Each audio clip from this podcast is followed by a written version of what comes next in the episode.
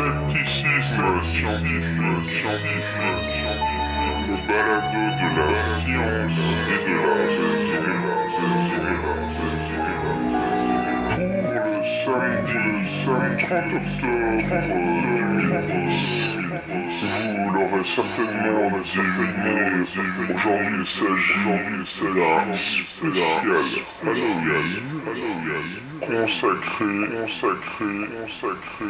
l'athéisme.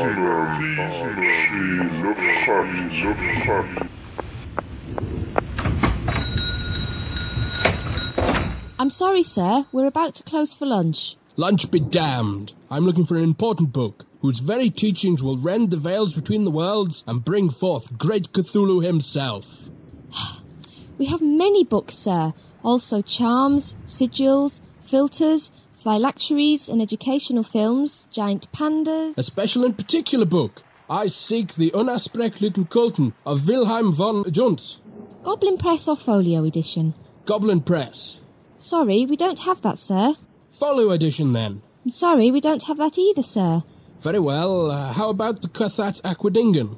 Just sold the last one today, sir. Damn. What about De Vermis Mistress? It's on back order, sir. The Outdown Shards? I'm sorry. Revelations of Glarky? 9 or 12 volume edition. Both. Uh, any? No, I'm afraid not, sir. The Necronomicon? It's awaiting reprint in paperback. Well, well, what do you have then? Well, if you just care to walk through here into this dimly lit back room, sir, I'm sure you'll find something of interest. Righty-ho. My lord, that's disgusting. No, stay away from me. Get off! No! Oh well, I did warn him it was lunchtime. Innsmouth House, the little shop of cosmic horrors from Yog Sothoth. www.innsmouthhouse.com Je vous propose aujourd'hui une interview de Cédric Monget, qui est un spécialiste de Lovecraft.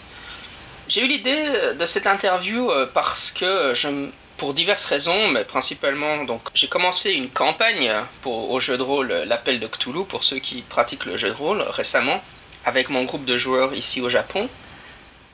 Et à la même époque, donc je me suis replongé dans, dans l'univers Lovecraftien. Et à la même époque, euh, sur Point of Inquiry, donc il y a quelques mois, il y avait une interview de Robert M. Price, le théologien athée Robert M. Price, qui euh, non seulement est un, spécialiste, euh, enfin c'est un théologien athée, donc il écrit, il a écrit divers ouvrages sur ce que l'on sait ou non à propos de l'éventuelle existence d'un Jésus historique. Donc euh, il défend, euh, il est très proche de ce qu'on appelle la thèse mythique, donc c'est-à-dire qu'il n'y aurait pas eu de Jésus historique. Enfin, il défend une position agnostique, c'est-à-dire qu'il dit qu'on ne sait pas à l'heure actuelle déterminer s'il y a eu ou non un Jésus historique.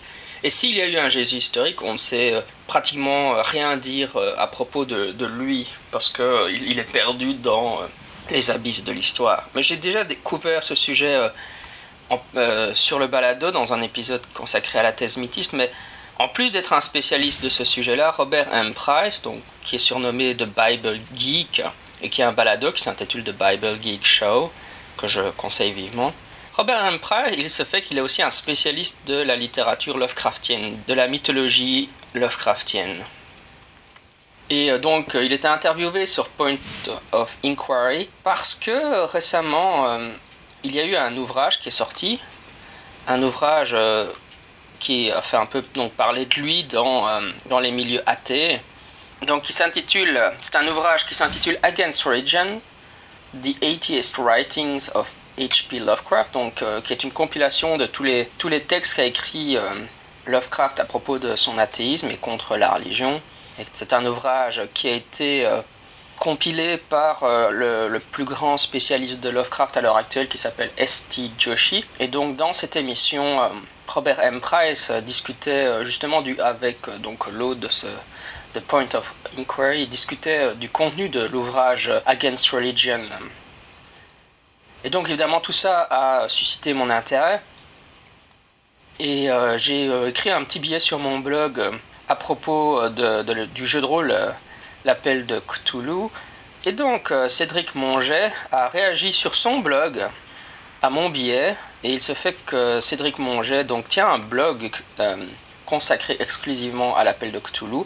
et s'intéresse particulièrement à cette question de l'athéisme de Lovecraft. Et donc je me suis dit qu'il fallait absolument que je l'interviewe pour l'épisode d'Halloween.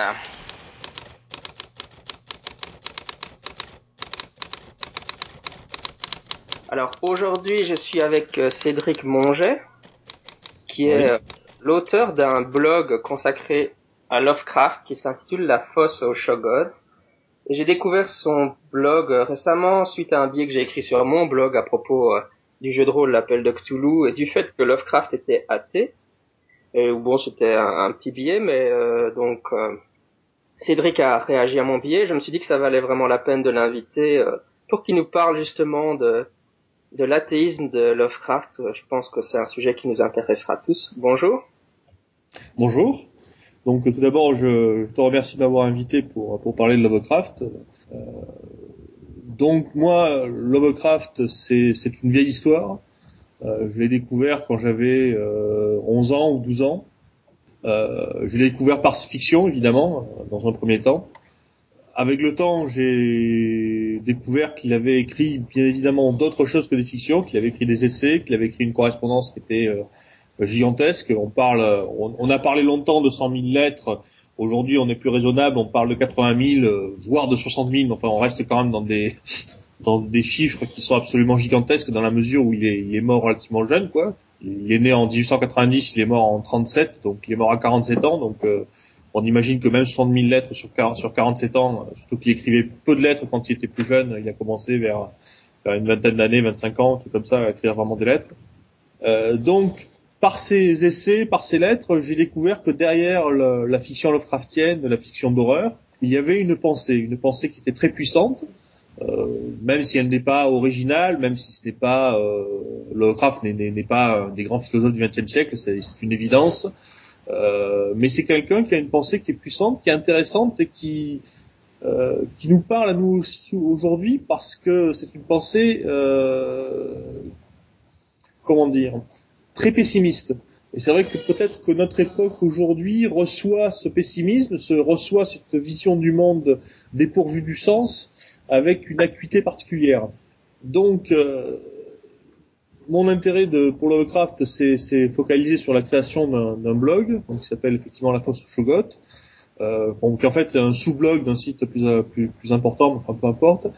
Euh, dans, dans, ce site, dans, dans La Fosse Shoggoth, je, je, parle essentiellement de Lovecraft, mais aussi évidemment de d'autres auteurs qui sont euh, parallèles à Lovecraft, enfin, qui ont écrit dans les mêmes lieux, qui étaient ses amis, c'est-à-dire Robert Howard, l'inventeur de Conan le Barbare, et Clark Ashton Smith, qui était euh, un écrivain d'heroic fantasy aussi euh, aussi très intéressant.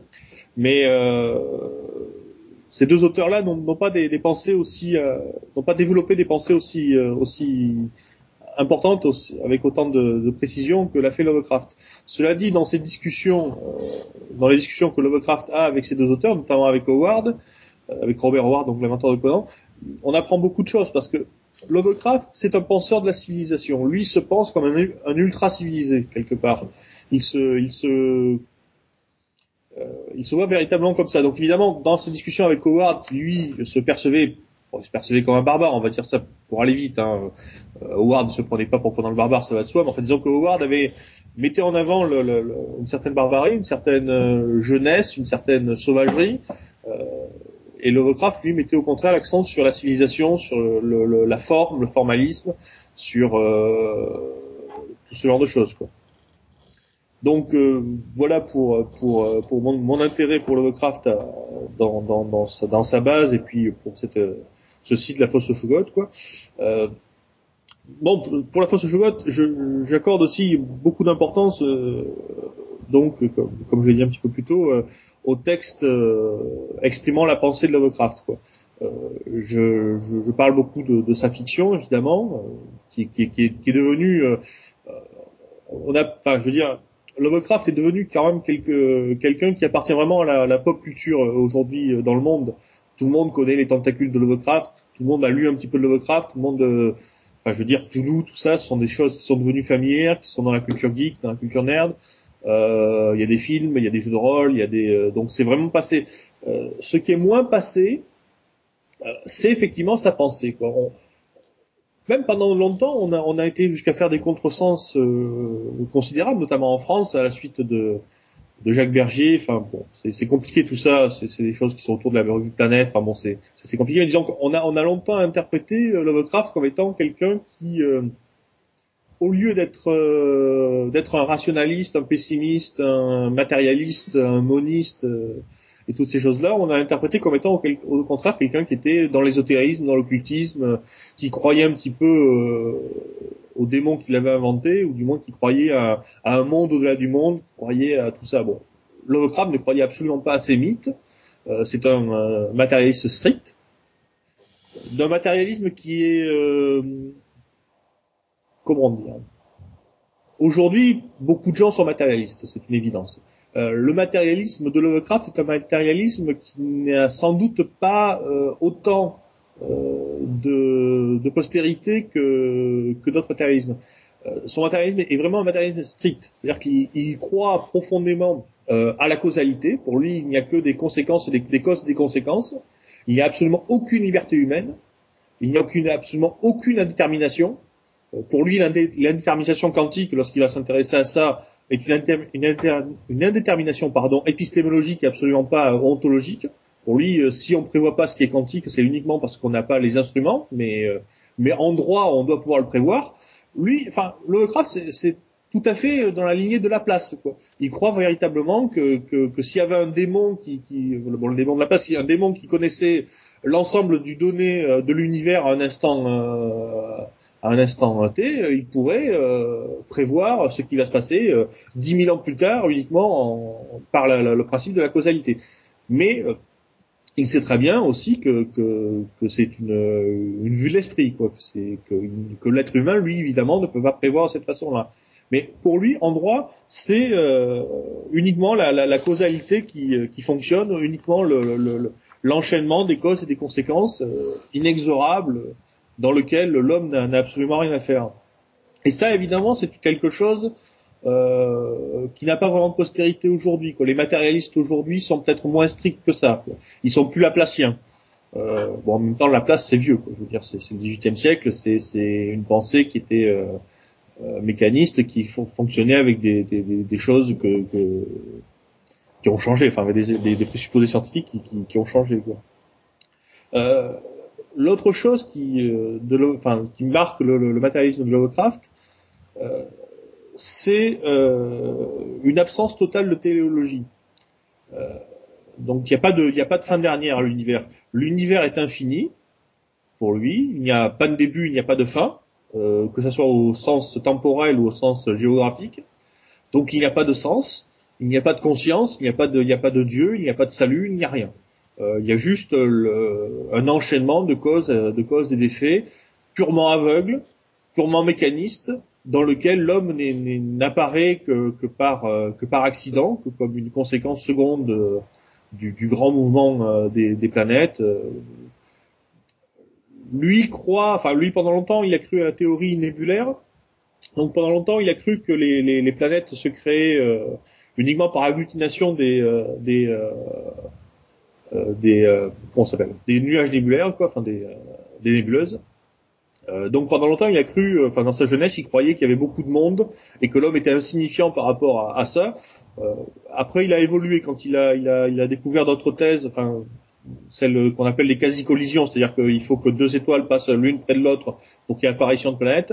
Il va se rendre compte que finalement l'homme est, enfin du moins que la planète, une planète viable, est quelque chose d'exceptionnel mais ça va pas, lui, lui, lui faire accorder plus d'importance que ça à l'homme. Pour lui, c'est, quand même c'est un incident très rare, mais enfin la, Terre et la vie est un incident très rare, mais c'est pas une raison pour pour lui accorder de l'importance. Donc je disais pas de théologie, de téléologie pardon. Euh, Lovecraft est aussi un moniste strict. Euh, pour lui, il n'y a absolument que la matière perceptible et il n'y a rien d'autre. Euh, du moins, c'est ce qu'ils disent. C'est assez compliqué parce que à côté de ça, ils croient à l'éther, comme beaucoup de, gens à l'époque. Euh, bon, même euh, même Einstein a des phrases ambiguës sur l'éther. Enfin bon, je suis pas du tout physicien, donc je vais pas me lancer sur, un terrain que je ne connais pas. Mais euh, je me souviens d'une phrase d'Einstein où il dit que on peut donner le nom d'éther à l'espace, à l'espace quoi. bon, c'est une façon, à mon avis, c'est une concession, euh, une concession qu'il fait, euh, concession purement de vocabulaire. Mais disons que pour pour euh, pour Lovecraft, il y a quand même un éther qui, qui ce qui fait que ça tempère un petit peu son, son monisme absolu, quoi. Euh, donc voilà, uniformité des lois avec un mécanisme laplacien, absence de téléologie totale et euh, monisme strict. Voilà ce qui caractérise le, les trois grands axes de la, du matérialisme de Lovecraft. Comment est-ce que tu dirais, euh, parce que là tu te bases sur ces lettres, mais un peu, euh, bon évidemment on a tous, enfin la plupart des auditeurs ont certainement lu euh, les, les, nouvelles de Lovecraft, en tout cas les plus célèbres. Comment est-ce que tu vois ces conceptions athées influencer ces écrits supposés être fantastiques? Comment, comment est-ce que les deux se rencontrent en fait? Alors, on peut dire qu'il y a deux, deux temps distincts dans la fiction Lovecraftienne. Il y a l'époque euh, avant l'appel de Cthulhu, qui, est, qui est en 1926, je me souviens, ou 27, non 26. Donc, jusqu'à l'appel de Cthulhu, euh, Lovecraft écrit des histoires de style poesque, euh, dans la veine dunsanienne, enfin bon, ce genre de choses. Là, son athéisme se marque euh, plutôt comme comme un néopaganisme quelque part, parce que Bon, je voulais, je voulais venir sur ce point-là, je, je viendrai après. Euh, Lovecraft est athée de plusieurs façons et il a une des façons dont Lovecraft est athée, c'est il est athée en païen. C'est-à-dire qu'il est d'abord païen avant d'être athée. Déjà chronologiquement, c'est-à-dire quand il est petit, il se dit païen, quand il a 9 ans, etc. Il, se dit véritablement païen, grec, enfin du paganisme gréco-latin. Donc jusqu'en 26, euh, l'influence de l'athéisme de Lovecraft dans la fiction, c'est d'imaginer des résurgences de, de religions anciennes c'est d'imaginer euh, la présence de Dieu, la présence de Dieu caché. Euh, c'est d'imaginer euh, un monde de rêve où il y a, où il y a effectivement euh, euh, du divin. Après l'appel de Cthulhu, lorsqu'on entre vraiment dans, le, dans le, les écrits Lovecraftiens, au sens véritablement Lovecraftien, c'est-à-dire ces récits qui ont une dimension cosmique, etc., Là, l'athéisme lui fonctionne comme euh, euh, fonctionne à la fois euh, comme bon, comme je dis, il y a une uniformité de loi, le, mécanisme laplacien. Donc, ce mécanisme laplacien englobe aussi les, les, les, les, faux, les pseudo-dieux dont il parle, c'est-à-dire que ces, dieux, Cthulhu, etc., fonctionnent, dans, s'inscrivent dans cette logique-là eux aussi. Ils sont soumis au loi de la nature. Eux-mêmes sont des images, enfin, sont des, des morceaux de nature, quoi. Ils sont Toulouse est un extraterrestre, c'est pas un être surnaturel. Donc à la fois il y a cet aspect-là d'inscription dans euh, la, mécanique naturelle globale.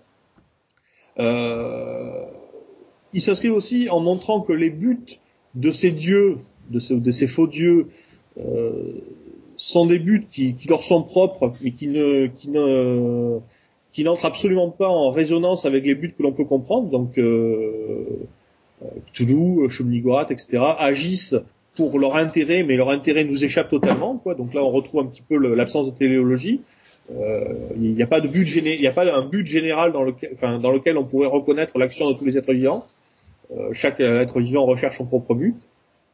Donc je, je, crois que ce sont les deux aspects euh, principaux par lesquels on voit l'athéisme de Lovecraft dans euh, dans ces textes.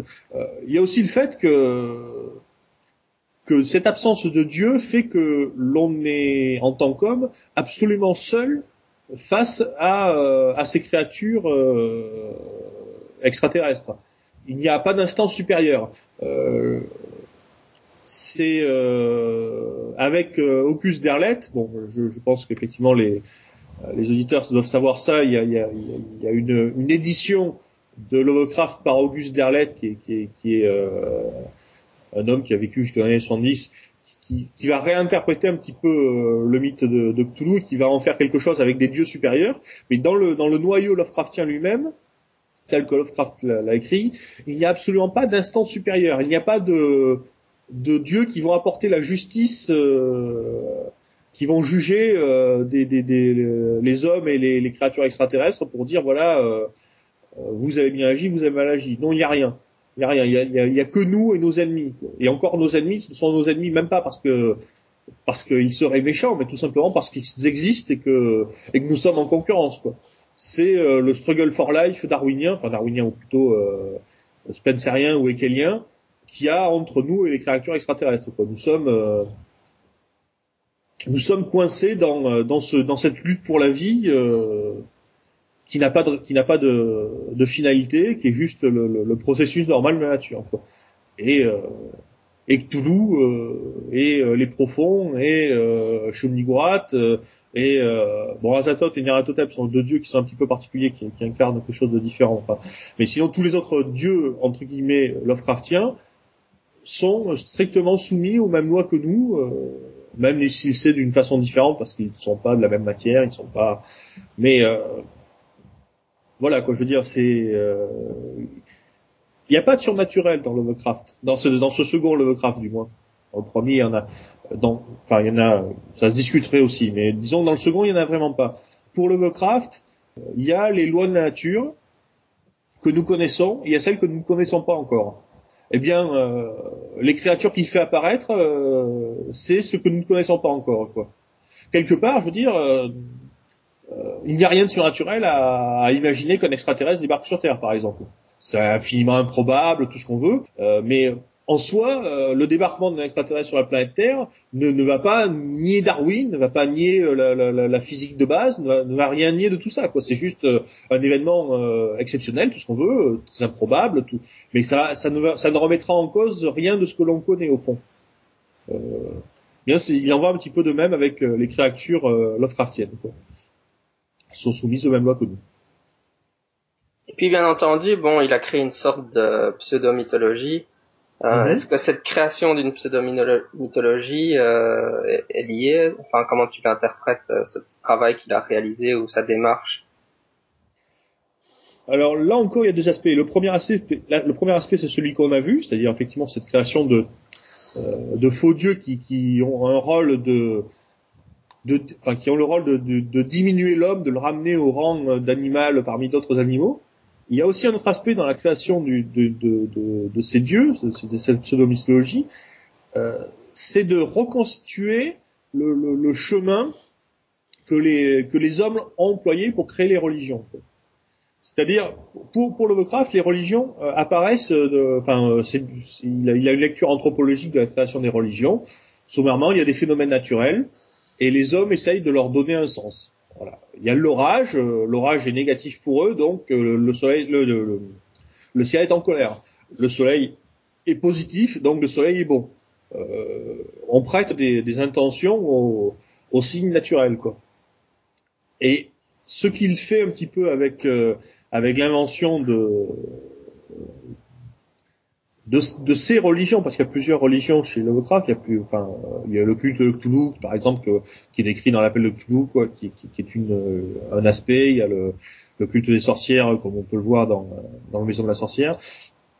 Donc il y a plusieurs, euh, plusieurs types de cultes qui sont contradictoires les uns avec les autres et qui sont à chaque fois euh, comme un instantané de ce que l'homme aurait pu construire euh, à partir de phénomènes euh, imaginaires ou partiellement imaginaires qu'il décrit. Euh, il suppose qu'il y a eu un, une créature extraterrestre qui s'appelle Toulouse qui est dans une ville sous la mer. Et à partir de là, il dit voilà bon ben euh, il y a des gens qui le savent qu'elle est au fond de la mer, il y a des gens qui ont qui ont été témoins des effets de cette créature, donc ils sont imaginé telle chose, qui ont construit tel mythe, qui ont euh, euh, et qui ont construit véritablement une religion. Donc de ce point de vue-là, il y a un aspect anthropologique très marqué quoi. Euh, les religions que décrivent euh, que décrit Lovecraft ne sont pas des religions, enfin comment dire, il ne décrit pas une, une réalité surnaturelle. Il décrit véritablement euh, le, la construction humaine à partir de construite à partir de, de, de des présupposés euh, de la présence extraterrestre sur la Terre. Oui, évidemment, euh, je voudrais quand même qu'on dise un mot à propos de son, enfin, de son racisme, puisque ça a été euh, quelque chose qui, ouais. était, qui est souvent mentionné enfin, quand, quand tu nous parles là, et bon, effectivement, pour ce que j'ai lu et entendu ailleurs, on se dit, bah oui, euh, enfin, Lovecraft est quand même quelqu'un de très intelligent, enfin, qui réfléchissait beaucoup à ces questions, même, même si, comme tu dis, c'est pas le plus grand philosophe du XXe siècle, mais c'est quand même un intellectuel. Et en même temps, il y a tout ce, ce racisme qu'il a, euh, comment comment ça se fait? D'où venait ce racisme d'après toi? D'où il venait? Bon, déjà, euh, il faut bien penser une chose, c'est que c'est lié à son athéisme. Euh, une partie de son athéisme est, a des raisons euh, racistes. Et j'y reviendrai après avoir dit un petit peu d'où venait ce racisme. Le racisme de Lovecraft vient, à mon avis, de plusieurs sources. D'une part, il y a une source toute bête qui est celle que bah, qu'il est un WASP, donc un, Américain blanc protestant euh, du nord-est des États-Unis. Euh, il vient de son milieu, donc. Dire, il est né en 1890. Bon, euh, quand on est en 1890, quand on est blanc, quand on est issu d'une famille aristocratique, enfin de la petite aristocratie blanche américaine, on a des préjugés raciaux. C'est une évidence. Donc il y a, y a cet aspect-là. Euh, il y a aussi euh, quelque chose qui est plus propre à Lovecraft, qui est euh, sa filiation. Bon, le, son, père meurt quand il est très jeune. Il, le père de substitution, ce sera son grand-père maternel. Il a un rapport à l'hérédité. Son, bon, son père meurt de la syphilis, hein, donc il y, a, il y cet aspect héréditaire. Enfin bon, il y a cet aspect, ce rapport-là à, l'hérédité, à la famille, à la continuité euh, généalogique. Euh, Lovecraft passera une partie de, ses vacances entre guillemets, enfin de, ses voyages à regarder les tombes, à aller chercher euh, les tombes de ses ancêtres. Il y a véritablement une enfin il s'inscrit véritablement dans, une filiation. et nécessairement, lorsqu'on a on accorde une importance aussi grande à la filiation, à l'hérédité, eh bien, euh, on ne peut regarder que comme étrangers euh, ceux qui sont pour le coup étrangers. On, a euh, une vision restreinte. Quoi. Euh, je sais pas si je suis bien clair. Disons que c'est un sujet assez complexe, cet aspect-là du racisme de Lovecraft, mais je crois véritablement qu'effectivement qu'il a, il a, a, ce problème de, de, rapport à la famille qui fait qu'il nourrit son racisme. L'autre source, enfin, la troisième source de son racisme, euh, bah, c'est tout simplement la science. Euh, l'état de la science euh, au début du XXe siècle, bien, ne condamne pas le racisme, on va dire. C'est le moins qu'on puisse dire. voilà. Lovecraft est, un, est un esprit qui s'inspire beaucoup de la science moderne, qui suit les scientifiques, etc. Bon, euh, sa lecture de Darwin, il le fait à travers euh, Haeckel, Haeckel qui est un, Allemand euh, vulgarisateur du, euh, du, darwinisme. Et Haeckel est raciste et, et, beaucoup des auteurs que Lovecraft euh, lit sont des auteurs racistes. Euh, cela dit, il y, a, y, a, deux racismes chez Lovecraft. Il y a, y a un racisme purement biologique, celui effectivement qu'il trouve chez Haeckel, etc., et qui est éprouvé à l'égard des Noirs. Et c'est un racisme dont, dont il démordra jamais tout au long de sa vie. Pour lui, il y a véritablement une, une ligne euh, absolument à ne pas franchir entre les blancs et les noirs, et qui effectivement ça vraiment trouve son, son, sa racine dans euh, dans la science, à mon avis, dans la science, dans l'état de la science à l'époque, euh, et même d'ailleurs beaucoup plus après l'époque. Enfin, je veux dire, le, racisme à l'égard des noirs dans la science est quelque chose qui qui dure un petit peu. Quoi. donc il y a ça. À l'égard des immigrés en général, et en particulier les juifs qui sont très nombreux dans l'immigration en Amérique, euh, dans le Nord-Est à cette époque-là, c'est un racisme qui n'est n'est pas vraiment biologique. C'est quelque chose qui est beaucoup plus euh, culturel, spirituel, euh, ce genre de choses. Quoi. Après tout, il se marie à une femme qui est juive d'origine, et il considère que par son mariage, elle devient en quelque sorte une arienne. Il, le dit très clairement. donc on est là vraiment dans, dans quelque chose qui est les Juifs ne sont pas des Américains, ne sont pas des Ariens, mais si on les éduque, si on les intègre, il y a moyen de euh, par par le, par l'intégration, oui, on a on a moyen d'en faire des Américains et même des Ariens. On a un petit peu le même le même fonctionnement euh, au sein de, de, de, certains philosophes euh, allemands que, que, que avait lu, notamment Spengler. Quoi. Spengler, euh, il y, a, y, a, un antisémitisme chez Spengler, mais qui n'est absolument pas un, antisémitisme biologique. Pour lui, euh, il y a moyen d'intégrer les juifs. C'est pas, c'est pas irrémédiable. Par contre, comme je, le répète, pour Lovecraft, à l'égard des Noirs, il n'y a absolument aucune concession possible. Quoi. le, Noir reste un, échelon euh, intermédiaire entre l'homme et le singe.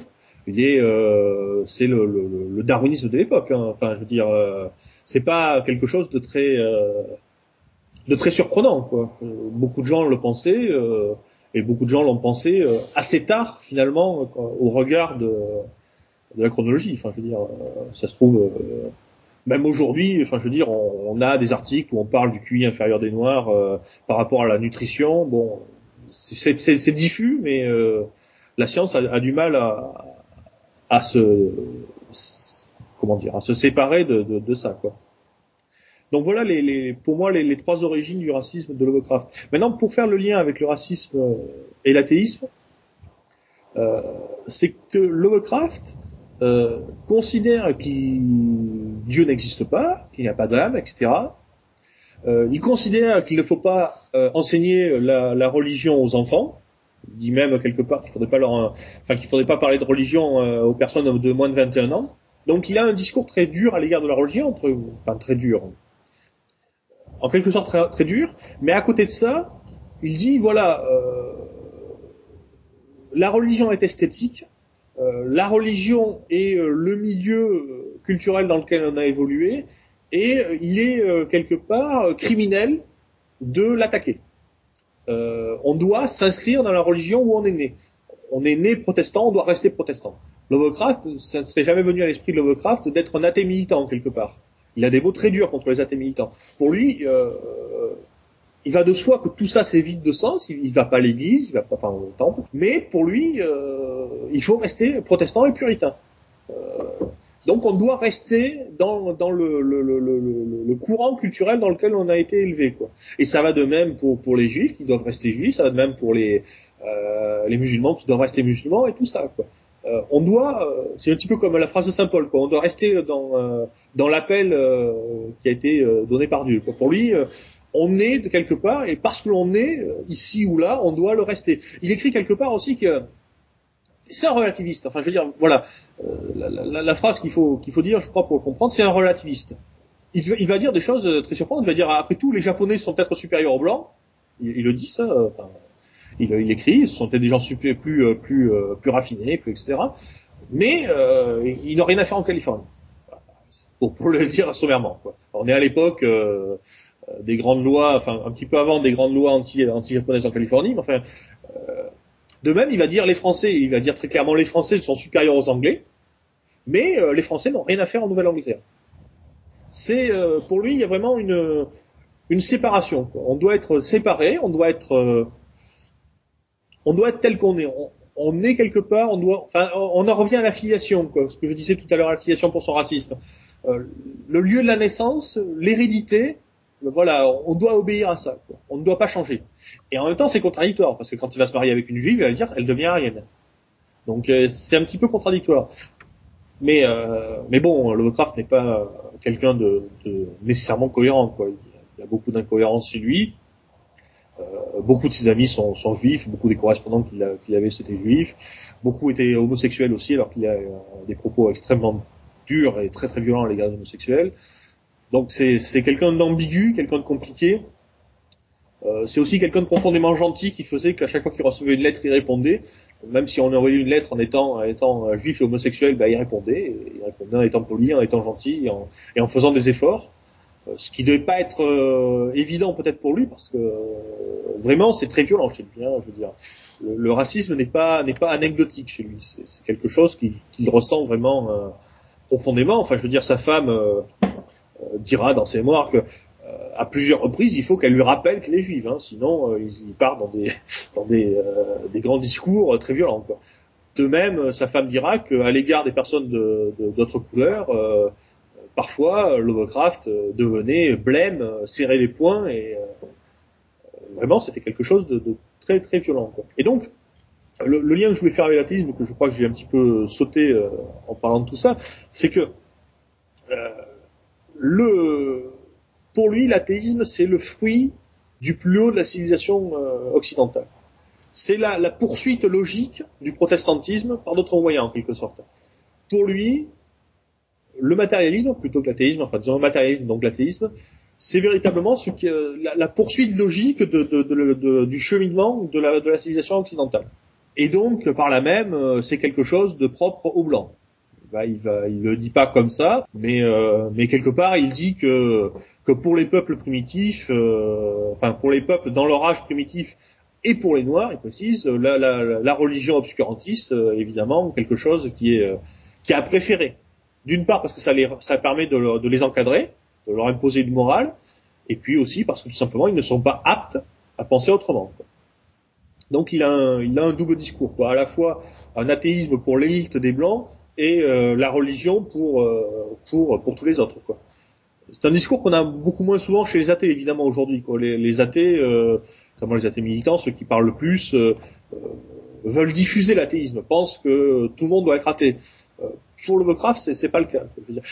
Bon, on a, ça un petit peu chez Voltaire aussi, quoi, quand il va dire qu'il faut maintenir la religion chez les plus pauvres parce que ça permet de les encadrer, de les, tenir en laisse. Mais véritablement, son, athéisme est lié, à son racisme de ce, point de vue-là. J'ai découvert un peu tout ça euh, parce que récemment, donc, il y a eu un, un ouvrage qui a été publié euh, par euh, St. Joshi, Against Religion, donc qui est une sorte de d'anthologie de ses écrits sur la religion. Euh, voilà. Et euh, est-ce que tu as eu l'occasion de le lire et qu'est-ce que tu en as pensé euh? Bon, je, je l'ai je l'ai reçu il y a quelque temps, je l'ai lu. C'est un ouvrage qui est à la fois très bon un peu décevant parce que la plupart des textes qui sont à l'intérieur sont des textes qui sont connus par ailleurs, qui sont soit dans la correspondance, soit dans, dans les essais. parce qu'il y, y, a eu, enfin Joshi a, a, a publié cinq volumes d'essais de Lovecraft, donc donc bon, c'est un petit peu décevant de ce point de vue-là, euh, même s'il y a quand même pas mal de choses inédites dedans. Ce qui est, enfin, ce qui est étrange dans, ce livre, c'est un petit peu le double public auquel il s'adresse. D'une part, il s'adresse évidemment au public des fans de Lovecraft, on va dire, ceux qui, s'intéressent à Lovecraft, et de ce point de vue-là, c'est un ouvrage très intéressant. Mais euh, il est euh, préfacé par Christopher Hitchen, donc par un athée militant, euh, qui lui veut un petit peu intégrer Lovecraft euh, dans la culture war à, l'américaine ou la culture war à l'anglo-saxonne dans le camp des progressistes. Et même si dans cette préface, bon, euh, Hitchen n'ignore pas son racisme, enfin le racisme de Lovecraft, il, est prudent, mais il essaye quand même de, de dire voilà, on, on, peut utiliser Lovecraft dans, dans cette dans cette culture war, on peut l'utiliser dans le camp progressiste et euh, un petit peu contre le conservatisme religieux, contre le conservatisme religieux. Euh, cela dit, tous les conservateurs dans le monde anglo-saxon ne sont pas religieux. Il y en a beaucoup qui ne le sont pas. Euh, donc contre eux, ça ne peut servir à rien quelque part. Et puis c'est un petit peu, c'est un petit peu une, une, attitude que je trouve euh, J'allais dire malhonnête, non, parce que ce serait quand même un bien grand mot, surtout que Hitchen, dans, sa préface, ne, cache pas ce qui, ce qui pose problème, mais c'est quand même quelque chose d'assez, maladroit, je trouve. Bon, euh, ensuite, chacun fait ce qu'il veut, quoi. Je veux dire, si Hitchen veut récupérer Lovecraft dans la culture war, il peut toujours, il peut toujours le faire. Mais c'est quelque chose d'un petit peu maladroit, je trouve. Euh, parce que, qu'on le veuille ou non, euh, l'athéisme de Lovecraft n'est pas l'athéisme que l'on peut avoir aujourd'hui. Alors certes, quand on lit certains textes de Lovecraft, on dit ah oui bon ben là il tape bien contre la religion, donc euh, on a envie de, de, le citer, de récupérer. Euh, mais euh, l'athéisme de Lovecraft n'est pas l'athéisme des modernes. C'est pas l'athéisme des gens, euh, enfin que l'on peut qu'on peut avoir aujourd'hui. C'est autre chose. C'est j'ai essayé de, de, le décrire tout au long de cette cette entrevue en parlant de, de, ce, ce matérialisme strict qui, qui qui ne serait pas repris aujourd'hui en parlant de ce racisme, etc. Euh, donc, oui, je pense que c'est quand même quelque chose d'un peu problématique, quoi, ce, livre-là, du moins par, rapport à ce préface de Quoi. D'ailleurs, c'est, amusant. Enfin, une, autre chose qui, qui moi m'amuse un petit peu, c'est que bon, comme je disais, Lovecraft est, est raciste. Euh, Joshi euh, est un immigré et n'est pas blanc. Donc le grand spécialiste aujourd'hui de Lovecraft est, euh, n'est quelqu'un qui, qui, aurait heurté les convictions natalistes de Lovecraft et les convictions raciales de Lovecraft. Quoi. Donc voilà, enfin sommairement, on a un livre qui est, euh, qui est contre la religion, against religion, euh, avec une préface d'un progressiste, Lovecraft est conservateur, et une introduction d'un euh, d'une personne de couleur, enfin d'origine indienne et, et immigrée. donc c'est, c'est d'une certaine quelque part, c'est un petit peu ironique, quoi, on va dire.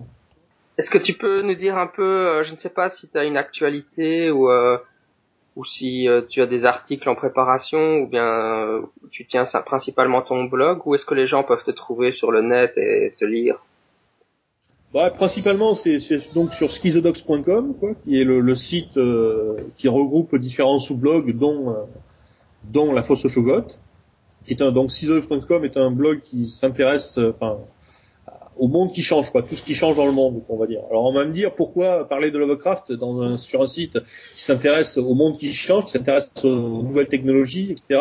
Bah justement parce que je crois que malgré tout, malgré le fait que l'athéisme de Lovecraft ne nous parle pas, enfin, c'est un autre- je, je crois qu'il est utile de le relire, de, de relire Lovecraft sous cet angle-là. Donc en préparation, bon, j'ai j'ai plusieurs articles sur Lovecraft en préparation, quoi. Un sur euh, le rapport de Lovecraft à l'eugénisme, parce qu'évidemment Lovecraft est eugéniste, c'est pour soi. C'est euh, tout le monde l'est à l'époque aux États-Unis ou à peu près. euh, et lui euh, l'est. euh, enfin voilà quoi. Il, il croit à la nécessité d'un eugénisme. Euh, essentiellement d'ailleurs un eugénisme dirigé contre les blancs. Hein. Comme, comme beaucoup d'Américains, euh, l'eugénisme c'est pas du tout quelque chose à infliger aux Noirs, parce que de toute façon on peut rien faire avec eux quelque part, c'est ça, on peut pas les améliorer. Par contre les blancs, les, les, white trash, ça il faut il faut absolument euh, stériliser, il faut absolument sélectionner. Enfin c'est c'est c'est quelque chose de, de tout à fait euh, vivant. Donc je, je prévois un article là-dessus et aussi euh, un article sur le, le, le, le canon euh, Lovecraftien, c'est-à-dire le, dans des écrits de Lovecraft, il y a certains qu'on dit qui appartiennent au cycle de Cthulhu et d'autres qui n'y appartiennent pas. Euh, je m'intéresse un petit peu à, à cette question-là pour voir euh, qu'est-ce qu'il y a derrière le fait de mettre tel texte dans le mythe de Cthulhu et de d'exclure tel texte. Bon, c'est un point de, de, de, critique un petit peu euh, un petit peu euh, précis, peut-être qui n'intéressera pas grand monde, mais moi ça m'intéresse, donc j'écris dessus. donc, donc voilà, donc ça c'est l'actualité. Et puis sinon, euh, la dernière actualité que dont je peux parler, c'est que euh, schizodox.com va, va être va, va être euh, va subir une mutation assez importante quoi. Euh, et dans le dans la nouvelle mouture, euh, je pense que la fosse aux Jogottes aura une place euh, une place importante à la fois donc comme comme j'ai dit pour pour l'importance de Lovecraft pour euh, pour nous aujourd'hui malgré l'éloignement qui, qui, nous- qui nous en sépare et aussi parce qu'il appartient véritablement à la pop culture euh, actuelle tout le monde connaît Lovecraft enfin, je veux dire les, les tentacules Lovecraftiennes sont, sont partout on en voit partout euh, c'est devenu quelque chose de, de, de, de commun quoi je veux dire même des gens qui n'ont jamais lu euh, savent un petit peu de quoi ça parle quoi. Encore merci. Ok. hein, Et au revoir. Bah, c'est moi qui te remercie c'est moi qui te remercie et puis bah, passe une bonne journée quoi. Ciao. Mmm, great coffee. Hmm. Hey. Chad, who's that strange, somber man on the cover of that book you're reading? Oh, that's H.P. Lovecraft. Oh, I've heard of him, but I never really got into his stuff. It's kind of strange and hard to read. I used to think that too. But that all changed when I started listening to the H.P. Lovecraft Literary Podcast. What's that? The H.P. Lovecraft Literary Podcast is a weekly podcast. Tell me more. These two really smart and hilarious guys give a synopsis of the story, then they talk about its background, the critical views, and what it says about the author. Well, where can I listen? Let me tell you, Chris, you can go to hppodcraft.com or, heck, just subscribe through iTunes. It's that easy. Oh, Chad, I'm so excited. Now I can listen to this podcast and pretend to all my snooty friends that I actually read and understand H.P. Lovecraft. Hey, that's what I do. oh, dear.